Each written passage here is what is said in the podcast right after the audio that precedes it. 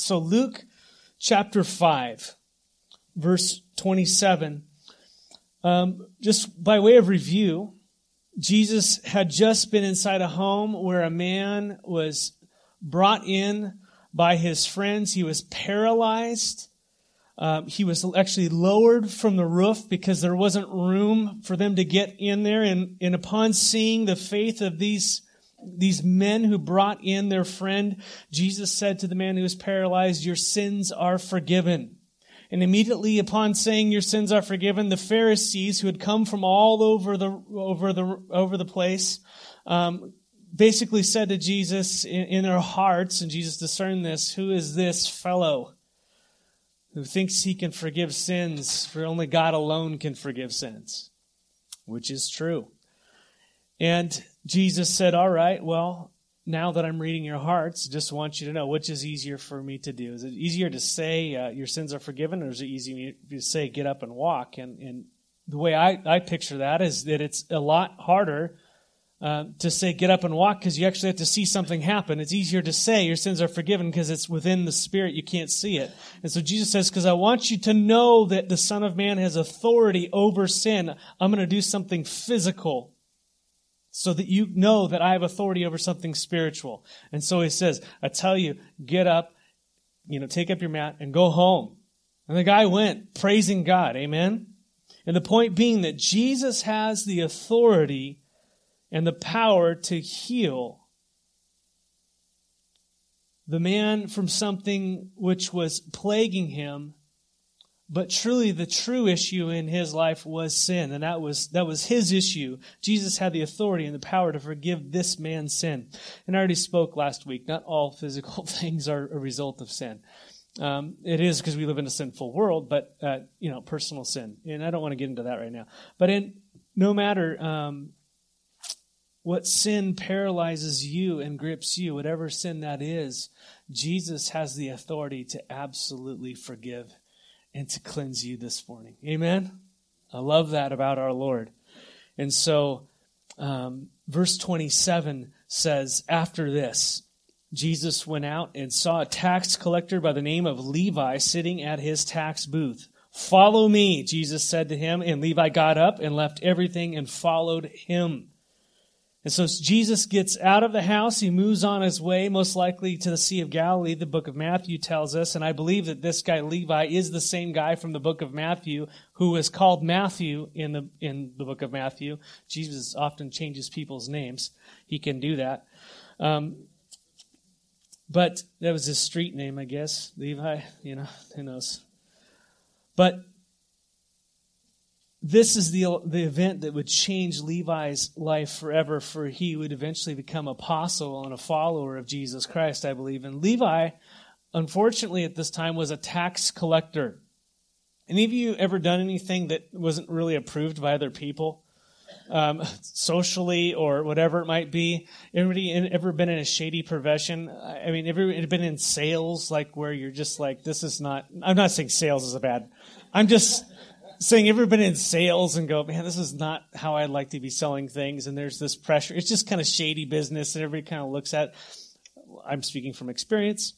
Um, but tax collectors were absolutely hated in the day because they were Jews working either directly or indirectly for the Roman government. They're occupiers. And so here they are, they're viewed as traitors on the one hand, and on the other hand, we find out, like in stories in Luke 13, when John the Baptist is, is preaching hellfire and brimstone, basically, and these group of tax collectors come up to him and say, What do we need to do to repent and to avoid judgment? He says, Don't collect any more than you should. Which tells us they were collecting more than they should, right? And so they were viewed as people who were greedy. Not only were they traitors, but they were taking advantage of people, and not all of them, but a majority of them, enough to where it was, it was, uh, it was very well known. And so, um, tax collectors were really taboo. They were avoided at all costs by the general population, and and even were excommunicated from worship. Um, but Jesus, he reaches into Levi's life. He walks up to his booth and he says, What? He says, Follow me. Aren't you thankful that Jesus walks up to our tax booth and says, Follow me?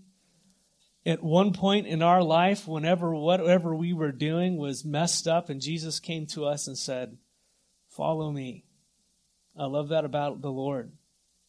And at that moment, Levi, he had a choice. He had a choice. He could have said no thank you and stayed in his tax, tax booth for the rest of his life, but he decided to respond to Jesus' call. And it says Levi got up, he left everything, and he followed him. He got up, he left everything, and he followed Jesus. And that's what it means to be a follower of Jesus Christ. That's what it means to be a disciple of Jesus Christ. That we get up, we leave everything, and we follow Jesus. A few weeks ago, when, when John was uh, John Radzikowski was teaching in Luke five about the calling of Peter, James, and John, they were confronted by Jesus' grace. And in verse 11 of, of chapter 5 here, it says, And so they pulled their boats up on the shore and they left everything and followed him. They pulled their boats up on the shore, they left their nets, they left everything, and they followed Jesus. And in Luke, later on, we'll get to it.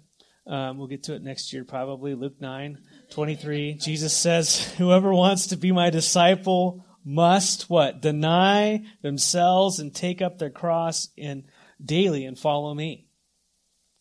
You know, this is God's requirement for you and for me to be a follower of Jesus, to deny ourselves, to deny yourself, to pick up your cross, me to pick up my cross, and to follow Jesus daily.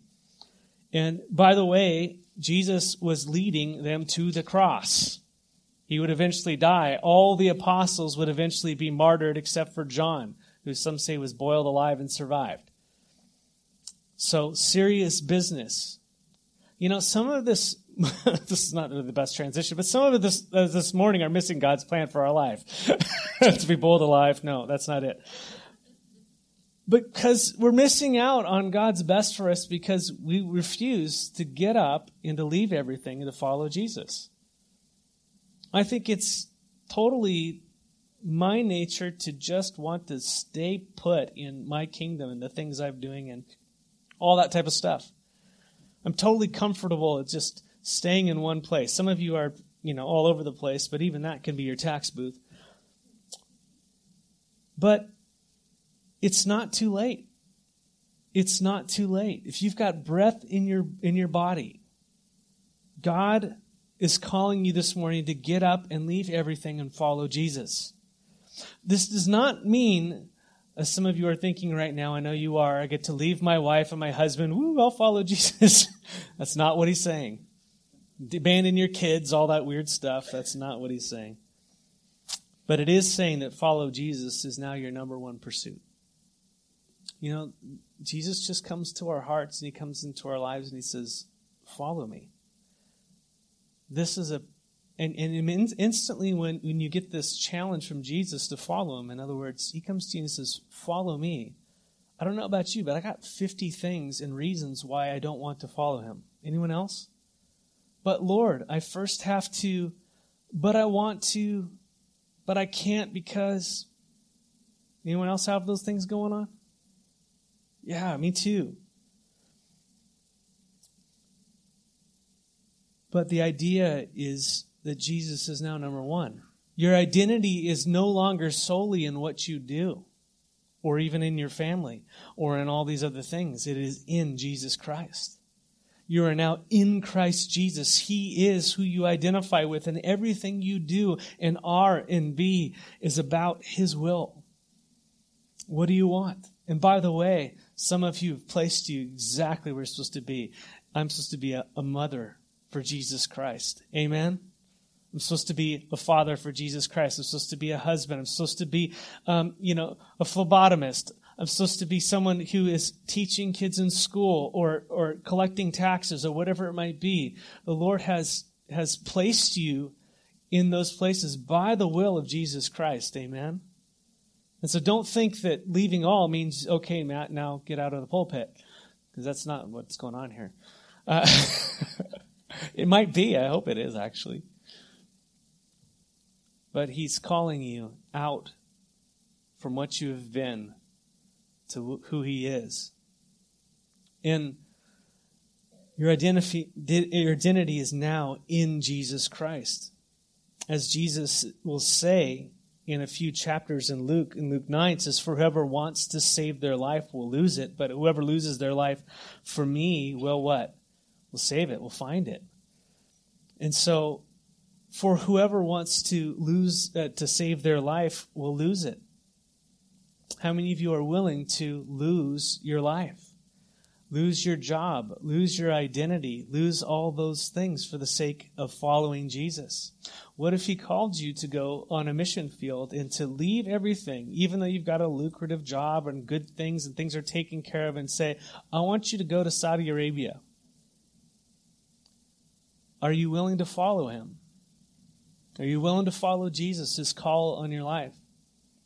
How many of you are willing to even even more fearsome and more real, get up and go across the street and witness to someone. Where's Jesus leading you this week? Amen. To ask for forgiveness, tons of things the Lord would have us do. So, what's your tax booth? What's your tax booth? Perhaps it's a hobby that obsesses your life. And in your mind, you've gone, I'm justifying this, so I'll use this for Christ, and you never do. It's just, you just continue to let it dominate you. What's your fishing boat? What's, what are your nets? You know, I remember for me, it was music when I was younger. I remember that's what I did all through my teenage years. I'd play guitar for eight hours a day. I didn't really study school, but I played guitar. And I was I was good at the time. I've regressed a lot. It's, I know, it was awesome back then. Uh, but I'd write songs and do all this stuff, and, and it was just, you know, it was a big thing in my life. And it came to the place where the Lord had gotten a hold of my heart, brought me into the church, and, and there just became a great dissatisfaction for what I had. I wanted to use this. I wanted to have what I wanted, uh, what I, my kingdom, my thing. And eventually I said, God, I'm not playing guitar anymore until you tell me to pick it up. Now, this is my own personal story about my own tax booth, okay? And so I said, it's yours. And I'm going, this is a real big thing for me because I really like guitar. I really like music. But I said, I'm not doing it anymore. It's yours. I surrender it to you. And it was when I surrendered it that someone on the worship team had a heart attack, and someone came up to me and said, Hey, I'm not saying God knows all these things, right? someone came up and said, Hey, would you, would you play guitar? And, and instantly in my mind, I go, Wait a second, I just set this down. I prayed, Lord, will you take it? And then He took the very thing that He created me to enjoy and to do and put it in its proper context. Isn't that wonderful to know? Hey, Pete, guess what? I'm going to make you a fisher of men now. Isn't that cool how God does that in our hearts and our lives? But if I had held on to that, I would have never experienced the joy of being able to play music all around the world and go places and do things and meet people and, and all that stuff and be here. I mean, it's so far more than anything I could have ever imagined but I had to invite Jesus into that area of my life. I had to deny myself and follow him. And as soon as I did, I actually found that I actually had life. I found it. And so Levi decided to follow Jesus. No looking back, no looking back. Amen. Uh, verse 29 says, Then Levi had a great banquet for Jesus at his house, and a large crowd of tax collectors and others were eating with them. I love this. When Jesus comes into your life, into my life, he desires to affect every part of you, inside, outside, personal, and public.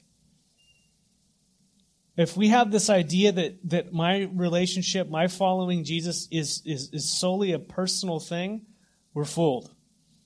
Jesus wants to be very public in your life. Very public in your life. Just as personal as public. And that's the idea is that it starts from within and overflows into the out. Amen? And if it's not happening in the out, I wonder what's happening in the in. right? I don't know, that's how I judge myself sometimes. But um, following Jesus is not only personal, but it is very public. And it says Levi held a great banquet for Jesus. And so the crowds were large. And notice what kind of people were gathered. A large crowd of what? Tax collectors and others. Whatever those others are. Are we on the right verse there? Yeah. Uh, uh, tax collectors and others, and, and obviously these others are sinners. But these were people in Levi's social circle.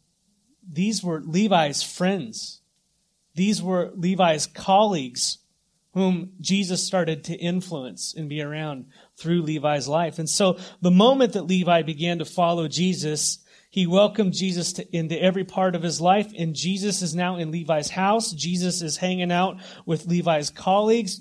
Jesus is, is permeating Levi's life. And that's what it is to follow Jesus. You find that Jesus follows you in your house.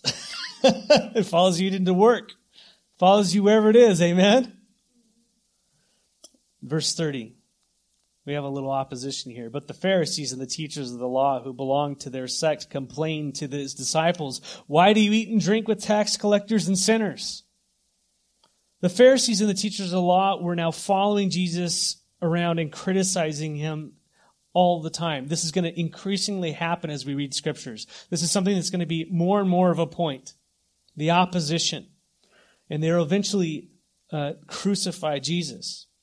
But we can see that they wanted. Uh, they uh, they wanted to circumvent Jesus, and they went around Jesus to his disciples. You ever found that about people who like to criticize people? They usually don't like to do it to people's face, but they find some back door way of doing it. Anybody? Yeah, it's kind of discouraging, uh, but I found that true.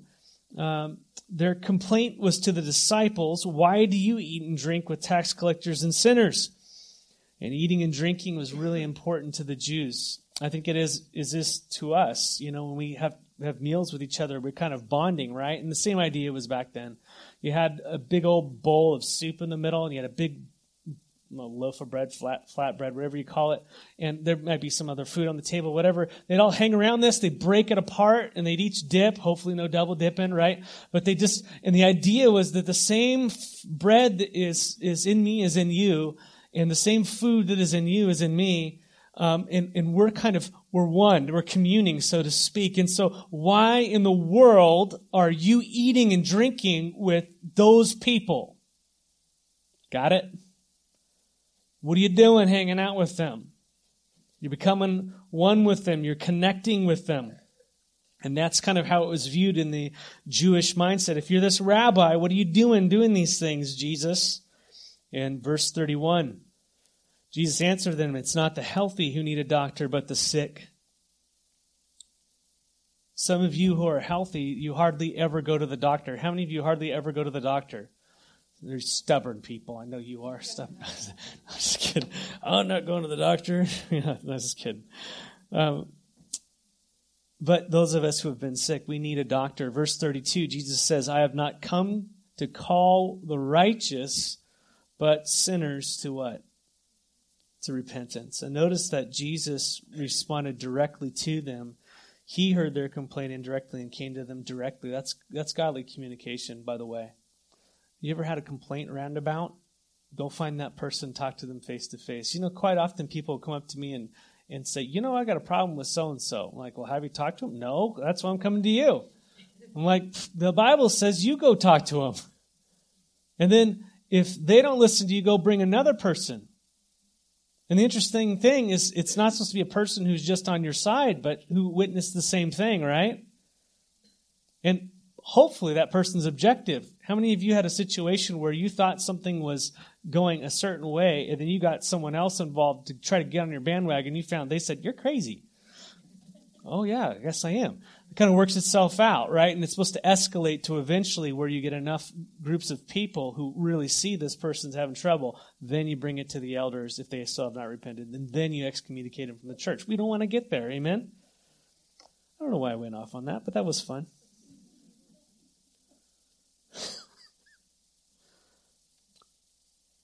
But Jesus did respond directly to them. And the Pharisees viewed the tax collectors and the others as sinners to be avoided, but Jesus viewed them as the sick in need of healing. How do you view the lost?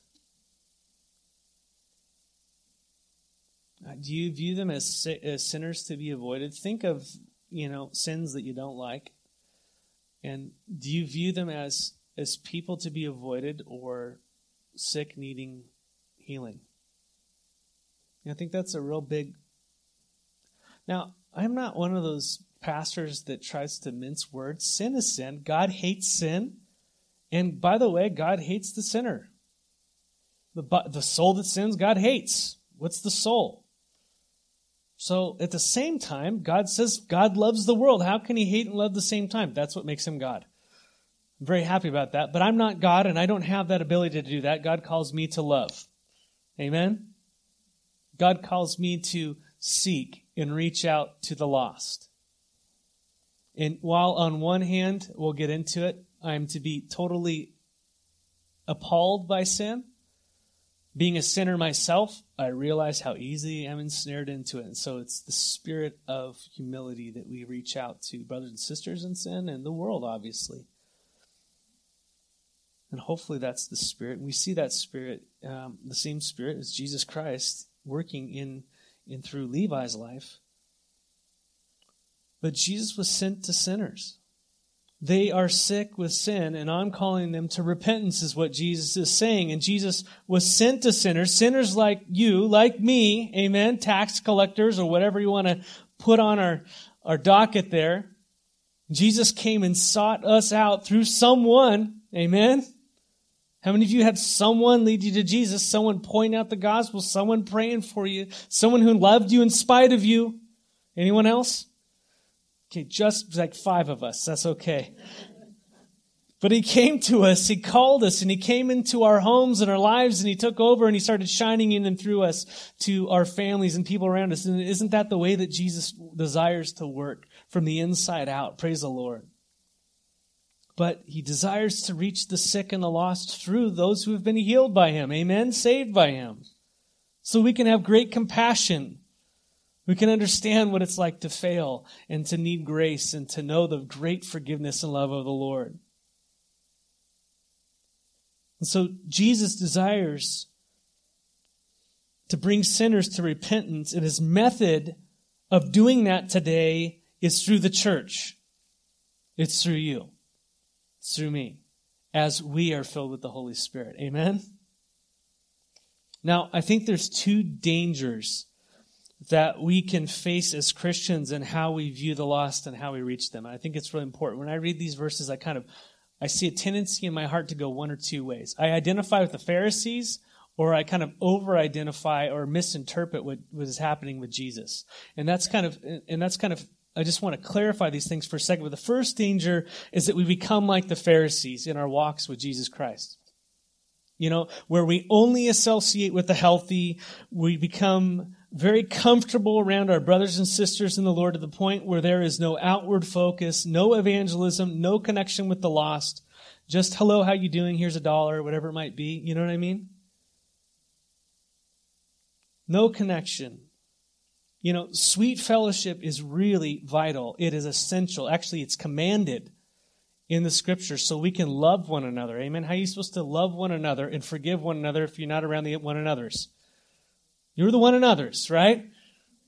And so Jesus commands us to be in fellowship, but it's not that's not the whole part of our relationship with the Lord. That, that those relationships are supposed to edify and encourage and, and our love is supposed to be so deep one another so that it flows out into the lost. When people see that dynamic, what's happening in our relationships with one another, they go, but that's different. They love one another. They forgive one another. They're long suffering one another. They're actually reflecting God. Isn't that amazing? How God is with us. So we're supposed to be that little picture of heaven on earth. But it's not all that Christ has called to us. Now, I have to say that when I first came to the Lord, I was separated from the world, and I think for a very good reason. I had to abandon old friends. I had to abandon old people and situations and music and habits. There was just a time when I just needed to be kind of pharisaical. I needed to be separate from the world. And God was teaching me I, the difference of being in it and of it. And if you're in that place, that's a good place to be. Amen. If God is teaching you those things. But that shouldn't happen out con- outside of the context of the body. Because they're going to kind of, hopefully, will come along with another, one another and say, Yeah, okay, you've been all by yourself here, and I'm, I'm glad God's cleansing you, but now I want you to walk alongside me and let's go back out into the world. You got to shine. And there's a real danger of just staying in that place and become a Christian who will not purposefully reach out to the lost. And if that's you, um, the Lord has saved you so that through you he might reach others. Obey him in this. It's not a matter of an option. He, he, t- he commands us to go. Amen? So take check. You're, it's not about feelings, it's about what he says, right? And so we need to purposefully start asking him, Lord, if that if that's what your will is, then show me how to do it and give me an opportunity and, and start leading me. Partner up with other people in the church and start being outward focused in things. So there is that danger of being isolated from the lost where all our endeavors are among a close knit group of friends or believers. And the truth is that that close knit group should be praying for and seeking the lost together. Amen. That's part of, of who we are.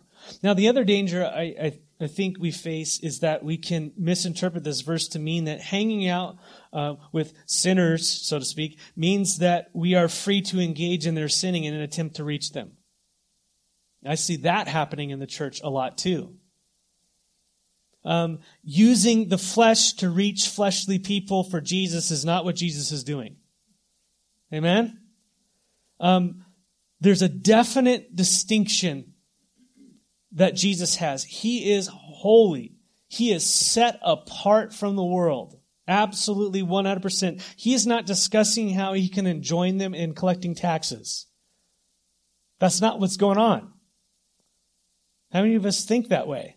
I got to go be a part of what they're doing and making sure that I join their club and do this to go reach them to pull them out of it.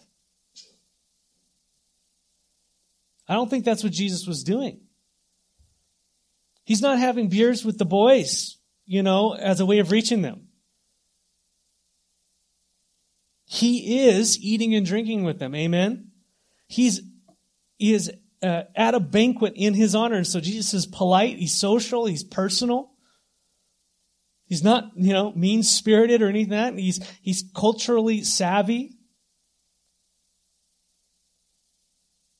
He's spending time with them. He's talking to them. He's conversing with them. But without a doubt, in all those conversations, guess what he's doing? He's bringing the word to them in word and deed. The conversations are being redirected around the scriptures and all that stuff. And if they don't like them, tough. They leave. How many of us have friends where we've never gotten to share the gospel with them and they drop dead? And we decided we would just have this long term evangelism thing. We don't know the day and the hour. And we need to be salt and light always. Now, I think there's great wisdom in how we go about that. We don't need to beat people over the head. Jesus obviously was full of love and compassion and, and truth and all these things. He was meeting a need in their lives, but Jesus was not compromising in how he was living to reach them. Amen? It was actually his holiness and his love that they were seeing. He's different. He's not like all the other pastors. He's not like all the other teachers who are just giving me a list of rules to stop doing this. There's relationship involved. There's other things going on. I hope we all aspire to that. But he is eating and he is drinking with them. He's at a banquet and he's spending time with him. But really, Without a doubt, he is proclaiming the word of God to them at dinner through conversations, listening and responding. That is his focus. That was his identity. Telling you what, no matter what job I have, I am a follower of Jesus Christ. And wherever I am, whatever position I'm in, I shine him. And I don't go by the policies of the business, I go by the policies of the king. And if it rubs them wrong, it rubs them wrong. I've got higher orders. Now, it's, it's up to, it's possible with me. I want to be at peace with all men. So I need to have great discernment about how I go about stuff, right? You want to let love be the motive. You want to reflect God properly and all that. So don't feel like it's beating down the door. But I have a feeling there's a timidity sometimes within us. But Jesus, his focus is bringing them to repentance. And as Jesus is hanging around them and he is sharing the truth and living the truth, their hearts and their minds are being challenged by God. And that's what salt and light is. You are salt and you are light. How's that salt working in the relationships around you? How's that light shining in the people around you, in your job, in your homes? I want more salt and more light, amen? Do I want more persecution? No, but that kind of seems like a mixed package, though. It's, it all kind of comes in together, doesn't it? You start being salt and you're light and you're irritating, you're shining in the darkness, and guess what's happening? I don't want to hear about this. You're going to get Pharisees popping up. And you're going to get people who reject you and tell you to get out of town. But that's why I'm following Jesus and not them. That's why you're following Jesus. And so our witness is in holiness and love to God. You see, Jesus is influencing, he is not being influenced. Amen? He is influencing. He's not being influenced. And there's a danger that under the banner of reaching the lost, we get pulled back into sin that Jesus died to set us free from. Or we, we treat it like it's no big deal. It's a big deal. Amen? So, our witness is that we are in the world but not of it. We're with them, but we're not of them. Amen? We're with them, but we're not of them. We love them by declaring the truth of the gospel to them, and that's what Christ did, and so should we. And so the opportunity we have is to invite Christ into every aspect of our lives and to use every part of it as a possible opportunity for people to be introduced to Jesus. And so I just, I just really quickly, we want to reach lost. We don't want to be far away from them. We don't want to isolate.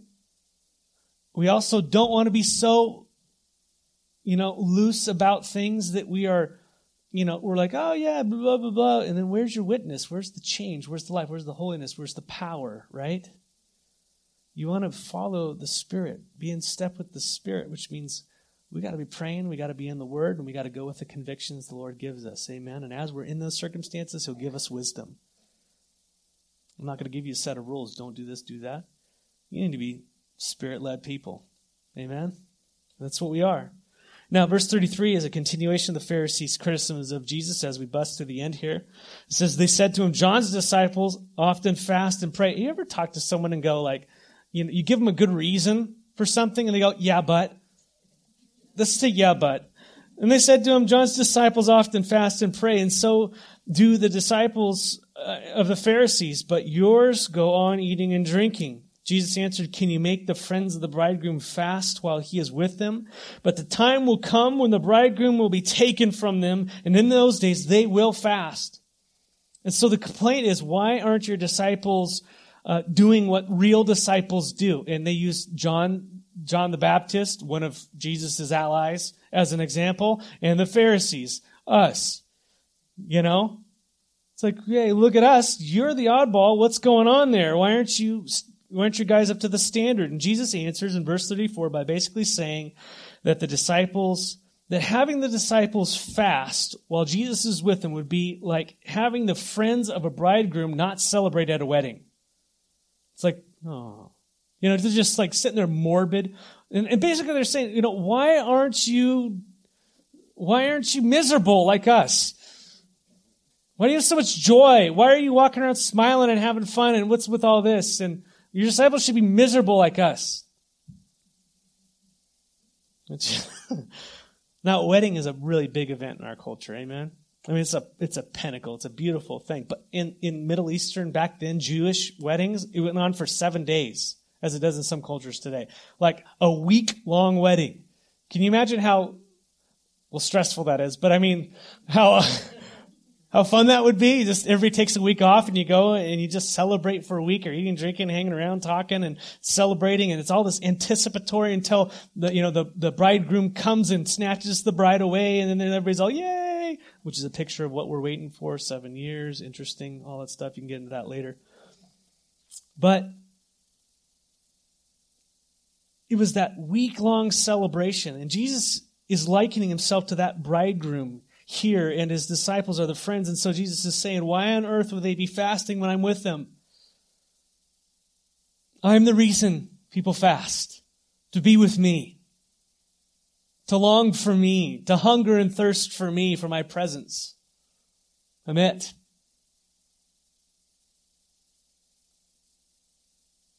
But there will be a time when I'm taken away, and then they will fast. And that time is now. That time is now for us. The Lord is not with us. He is our bridegroom in heaven, and we are his bride on earth. Like Abraham having, I was get Isaac, Isaac get his bride from a faraway land. There was a time between the time that she said yes and was given gifts and proceeded on this long journey until she was reunited with him. And we're on that long journey right now. And while he has not left us as orphans, he has given us his Holy Spirit, his Eliezer, who is taking us along the journey with him until we're reunited. We are in a place of great need. We're again a place of the flesh, in a world of the flesh. It's contrary to the kingdom of God. And fasting is a very important thing. Prayer and fasting is is is definitely what a disciple does. I could do a lot more of it, obviously. But fasting is not eating food, it's denying basic needs in order to concentrate more fully upon the Lord. We're created in God's image. And we were created with a spirit and a body and a, and a soul. And without the Holy Spirit, without being regenerated, we're controlled by the flesh. Well, God's given us our spirit. And sometimes we need to say, hey, body, get in check. And we deny ourselves basic things that the Spirit might rise up, that we might hear the things of the Lord. So it's a time of, of humbling ourselves. That the Spirit might arise and the flesh would be suppressed. And while the Lord was with them, there was no need to fast. He's right there speaking to them. Amen? No need. Just as when we die or when Jesus comes to get us, we're going to be in his presence and fasting is going to cease. There's going to be a celebration. Amen? But for us, now is the time of fasting and prayer. Our bridegroom is in heaven and we are the bride. And here we're waiting for him to come and get us, just like the wedding ceremony of the day. And so now is the time for us to seek the Lord in prayer and fasting, to humble ourselves and to seek him. You know, uh, one of the most fascinating um, scriptures is Isaiah 58 and I don't have time to, to get into that, but if you get into it, he says, Is this not the, the fast that I've called a time of bending yourself down like a reed in the wind, of being in, in sackcloth and ashes and all this type of stuff? And he says, You're like a people that, that acts like they really want to see me, but guess what? There's injustice going on. There's unforgiveness. The way you're treating one another is going, you know, and so what happens is, is the Holy Spirit says, That's, isn't that the fast I really want? Isn't the fast that I really desire? You come to me and do all these religious acts, but what I want you is to be right with one another and to live out your faith with one another. Then come to me. And so I do believe that as we deny ourselves, as we come to the Lord, as we fast, He's going to show us these inner workings within our relationships with one another. He's going to show us what's, what's, what's squirrely, that we wouldn't be able to discern on our own, but as we are denying the flesh, which we are trapped in right now, we are beginning to seek and hear from the Lord, and He gives us insights into the inner workings of our hearts as we're in Scripture and as we're in prayer for that focused time. And through that, as we focus on the Lord, He gives us uh, insight and freedom and wisdom to move forward. And so we see there the heart of fasting. I would I would do that for homework, Isaiah 58. You'll get extra credit. You know, to seek the Lord, to humility, to repent, and to be empowered to follow Him. And the Lord was with His disciples. There was no need to fast. But the Pharisees were constantly focused on the outside. Why aren't you eating? Why are you eating and drinking?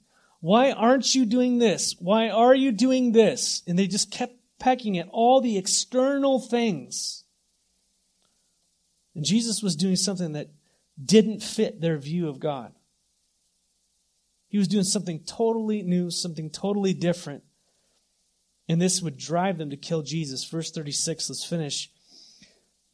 And he told them this parable No one tears a piece out of a new garment to patch an old one. Otherwise, they will have torn the new garment.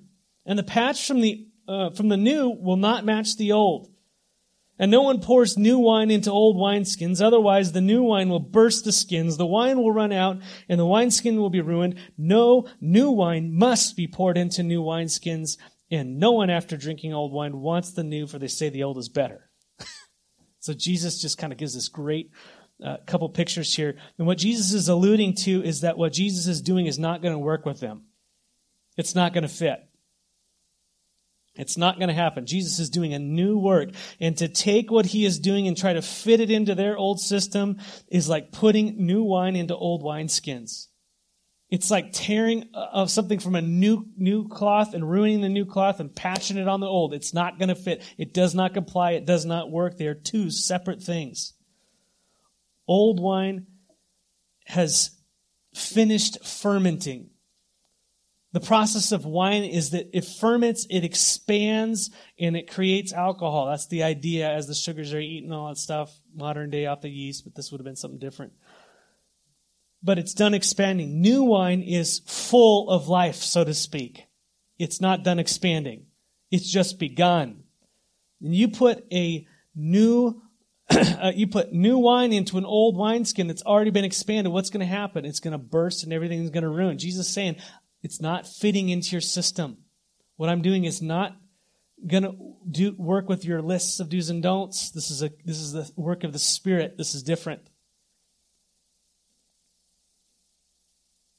Jesus was bringing new wine, and the old wineskins couldn't handle it. And Jesus in verse 39 says, And no one after drinking old wine wants the new, for they say the old is better right? That's the uh, everybody tries to get an aged wine, right? Because the old is better because it stopped doing it's less, it's softer, all this type of stuff, whatever. But the Pharisees were tasting the new wine, and they liked the old better. They liked the old better. Anybody like that around here? I don't want to change. I don't want to do what you're doing, God. All that type of stuff. Me too, by the way. I'm, the older I get, the more I'm like, ah, just can I just throw my phone in the ocean? You know, what happened to the day of like be home by dinner? You know? But these guys, they like the external better. But Jesus was all about the kingdom of God in the hearts of men, the internal. The truth is, the truth is, in the kingdom, the latter wine is better. The latter wine is better. You know, I never noticed this. I was talking to someone earlier this week, and we were discussing discussing this, and it just popped in my head. I said, "What's Jesus' first miracle? Was making water into wine." And I remembered at the end of the story in John 2, 9 through 10, it says this The master of the banquet tasted the water that had been turned into wine. And he did not realize where it had come from, though the servants knew where, where uh, who had drawn uh, the water uh, the servants who drew, who the water knew. And then he called the bridegroom aside and said, Everyone brings out the choice wine first, and then the cheaper wine after the guests have had too much to drink. But you have saved the best till now. And I never noticed that before, but that is a picture of Old Covenant, New Covenant. That is a picture of Old Testament, New Testament, of law versus grace. New wine must be poured into what?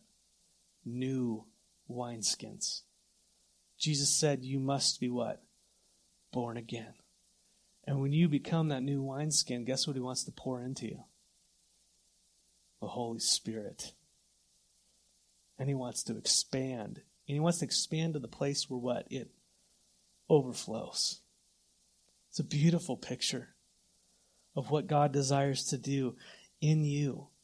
Jesus didn't come to patch Levi up. Jesus didn't come to get him to start hanging out with the right people.